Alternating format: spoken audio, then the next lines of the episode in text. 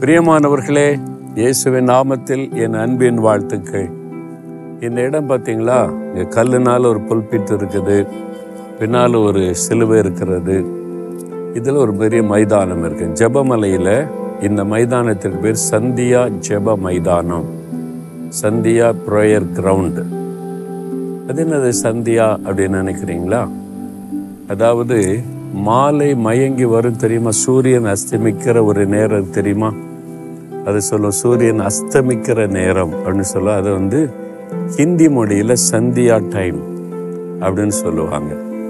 அதுதான் வந்து இந்த மாலை நேரத்தில் ஓப்பன் கிரவுண்டில் கூடி வசனத்தை தியானத்தை ஜெபிக்கும்போது அது சந்தியா ஜெப வேளை என்பதாக சொல்லுவார். சாயங்காலத்தில் தெய்வ சமூகத்தில் போய் ஜெபிப்பது.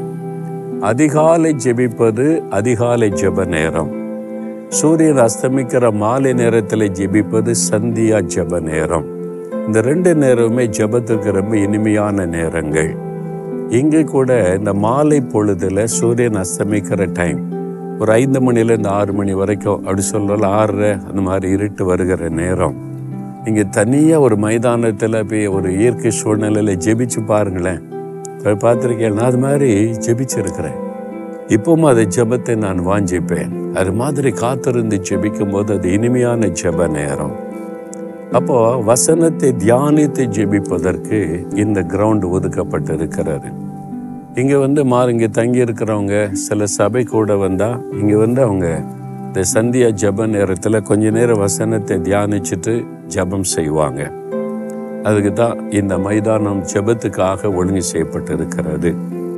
இப்போ வேத வசனம் பாருங்க நூற்றி பத்தொன்பதாம் சங்கீதம் பதினெட்டாம் வசனம்.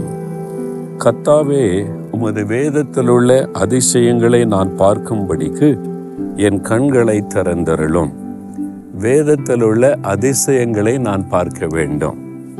வேத புஸ்தகமே அதிசயம்தான். தேவனுடைய வார்த்தை தேவன் எழுதி நம் கையில் தந்திருக்கிறார்ல. நிறைய அதிசயங்கள் அதில் இருக்குது. இந்த உலகம் எப்படி சிருஷ்டிக்கப்பட்டது? நாம் எப்படி பிறந்தோம்? நாம் ஏன் சிருஷ்டிக்கப்பட்டோம்? நம்முடைய வாழ்க்கையிலேயே ஏன் இந்த மாதிரி வியாதி பாவம் வேதனையெல்லாம் காணப்படுது? அதுக்கு தீர்வு என்ன? இப்போ உலகத்திலேயே இதெல்லாம் நடக்குது? இனி என்ன நடக்க போகிறது? என்னுடைய முடிவு என்ன? எல்லாமே சொல்லப்பட்டிருப்பது இந்த வேத புஸ்தகத்தில் மட்டும்தான். உலகத்திலே இதற்கு ஈடான இன்னொரு புஸ்தகத்தை நீங்கள் பார்க்கவே முடியாது. ஒரு மனிதன் முழுமையை அறிந்து கொள்ள வேண்டிய எல்லா சத்தியங்களையும் சொல்லுகிற ஒரு புஸ்தகம் இது. ஆனால் அதுக்குள்ள நிறைய அதிசயம் இருக்குது. நான் வந்து என்னை ஆண்டவருக்கு ஒப்பு கொடுத்து ரட்சிக்கப்பட்டு ஐம்பது வருஷம். இந்த ஐம்பது வருஷத்தில் எத்தனையோ முறை வாசித்திருக்கேன் இந்த வேத புஸ்தகத்தை. பல முறை திரும்ப திரும்ப திரும்ப வாசிக்க இப்போ வாசித்தாலும் புதுசாக இருக்கும். அதுலேருந்து அதிசயமான காரியத்தை ஆண்டவர் கற்றுக் கொடுப்பார் ஆண்டவர் பேசுவார். இதுக்குள்ள இருக்கிற அதிசயம் நம்ம அறியணுமானா மாம்சத்தில் அறிய முடியாது. சும்மா கதை புஸ்தக வாசிங்க வாசிங்கன்னா அதில் ஆசீர்வாதத்தை பார்க்க முடியாது. சும்மா அதில் இருக்கு அப்படி தெரியுது. கதை புஸ்தகம் அல்ல. கதை புஸ்தகம் வாசித்தா ஒரு முறை வாசிப்பீங்க ரொம்ப இன்ட்ரெஸ்டாக ரெண்டு முறை வாசிப்பீங்க. திரும்ப திரும்ப நூறு இரநூறு முறை எதாவது வாசிப்பீங்களா? இதை வாசிக்க முடியும். உங்களுக்கு கீழே வைக்கவே முடியாது. நான் வாசித்து முடிச்சிட்டேன் அவ்வளோதான் அப்படி சொல்லவே முடியாது. ஏன்னா அதுக்குள்ள அவ்வளோ அதிசயம் இருக்குது. அவ்வளோ அதிசயமான ஒரு பொக்கிஷம் இது. அது எப்படி அறியுது? எனக்கு தெரியலையேன்னு கேட்டா அதான் என் கண்களை திறந்தருளும். இதை பார்க்கணுமானா அதனால தான் பைபிளை வாசிக்க முன்னால ஆண்டவரே இந்த வேதத்தின் ரகசியங்களை நான் அறியும்படி என் கண்களை திறந்தருளும். கண்ணு திறந்தானே இருக்கு திறந்தானே வாசிக்கிறேன். இது மாம்ச கண்கள். ஆவிக்குரிய கண்கள் திறக்கப்பட்டாதான் இதுக்குள்ள இருக்கிற ஆவிக்குரிய ரகசியத்தை அறிய முடியும். தேவன் ஆவியாய் இருக்கிறார். பரிசுத்த ஆவியானவர் இதை எழுதி மனுஷர்கள் மூலமா எழுதி நம் கையில தந்திருக்கிறார். அந்த ஆவிக்குரிய கண்கள் திறக்கப்பட்டாதான் இதுக்குள்ள இருக்கிற அதிசயங்களை நீங்க பார்க்க முடியும் உணர முடியும். அது ஒரு பொக்கிஷம். எடுக்க எடுக்க எடுக்க வந்துகிட்டே இருக்கும். அவ்வளவுதான் சொல்ல முடியாது.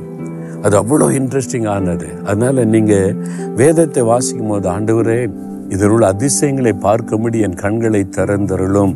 அப்படி ஜெபம் பண்ணி சின்சியராக ஜபத்தோடு நீங்கள் வாசித்தீங்கன்னா ஆண்டவர் அதுக்குள்ளேருந்து உங்களோடு பேசுவதையும் ரகசியங்களை சொல்லிக் கொடுப்பதையும் நீங்கள் பார்க்க முடியும். ரொம்ப இன்ட்ரெஸ்டிங்காக இருக்கும். கீழே அவங்களால வைக்கவே முடியாது. அவ்வளவு அதிசயங்களும் ஆச்சரியங்களும் இதற்குள்ளே எழுதப்பட்டு வைக்கப்பட்டிருக்கிற பொக்கிஷம். நீங்கள் அதை நேசிங்க. இன்னைக்கு வாசித்தீங்களா? நீங்கள் தான் ஜெபிக்கலாம் வாங்கலை பிரதர் ஒரு வசனம் சொல்கிறேன் அது போதும்னு நினைக்கிறீங்கள போதாது. காலையில் எழுந்தோடனே முதல்ல நல்ல முழங்கால் போட்டு ஆண்டவரை சில நம்முடைய நேரம் துதிங்க. ஒரு பதினஞ்சு நிமிஷம் மனதார ஒரு துதி ஸ்தோத்திரம் பண்ணுங்க. அவருடைய பிரசன்னம் உங்களை நிரப்பிடும்ல. முடிஞ்சால் முழங்காலே நின்று இந்த வசனத்தை வாசிங்க. பத்து அதிகாரம் வாசித்தோம்னா இருபது அதிகாரம் வாசிங்களா? ஒரே ஒரு அதிகாரம். அது பத்து வசனம். வாசித்து தியானிக்கணும். அப்படி காத்திருக்கும் போது தான் அதில் உள்ள அதிசயங்களை பார்க்கும்படி உங்களுடைய ஆவிக்குரிய கண் திறக்கப்படும். அப்போ நீங்கள் ஜெபிப்பீங்க பாருங்க. உங்கள் கண்ணீர் வேறு புஸ்தகத்தில் விழும். அல்ல துதியின் சத்தம் எழும்பும். அது உங்களுடைய வாழ்க்கையை பரிசுத்தப்படுத்த உங்களோடு பேசும். அதிசயமான ஒரு புஸ்தகம் இது. தேவனுடைய வார்த்தை. அப்படி அதன் பிறகு ஒரு அரை மணி நேரம் ஜோம் பண்ணுங்க. ஒரு மணி நேரம் அந்த ஜெபனர் இனிமையாக இருக்கும். அதன் பிறகு இந்த வாக்கு ஜீசஸ் எல்லாம் பாருங்க. ஆசிர்வாதமாக இருக்கும்.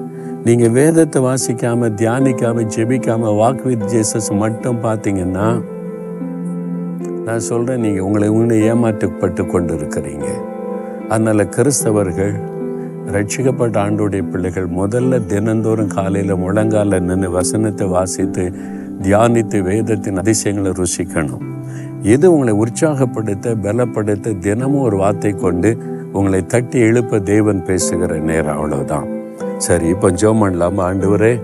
இந்த வேதத்தின் ரகசியங்களை நான் பார்க்கும்படி என் கண்களை திறந்தருளும். என் ஆவிக்குரிய கண்களை திறந்தருளும். நான் இந்த வேதத்தை நேசிக்கிறேன். அதை வாசிக்கும் போது என் ஆவிக்குரிய கண்கள் திறக்கப்படட்டும். என்னோடு பேசும் இந்த வசனத்தை கொண்டு என் ஆசீர்வதியும்.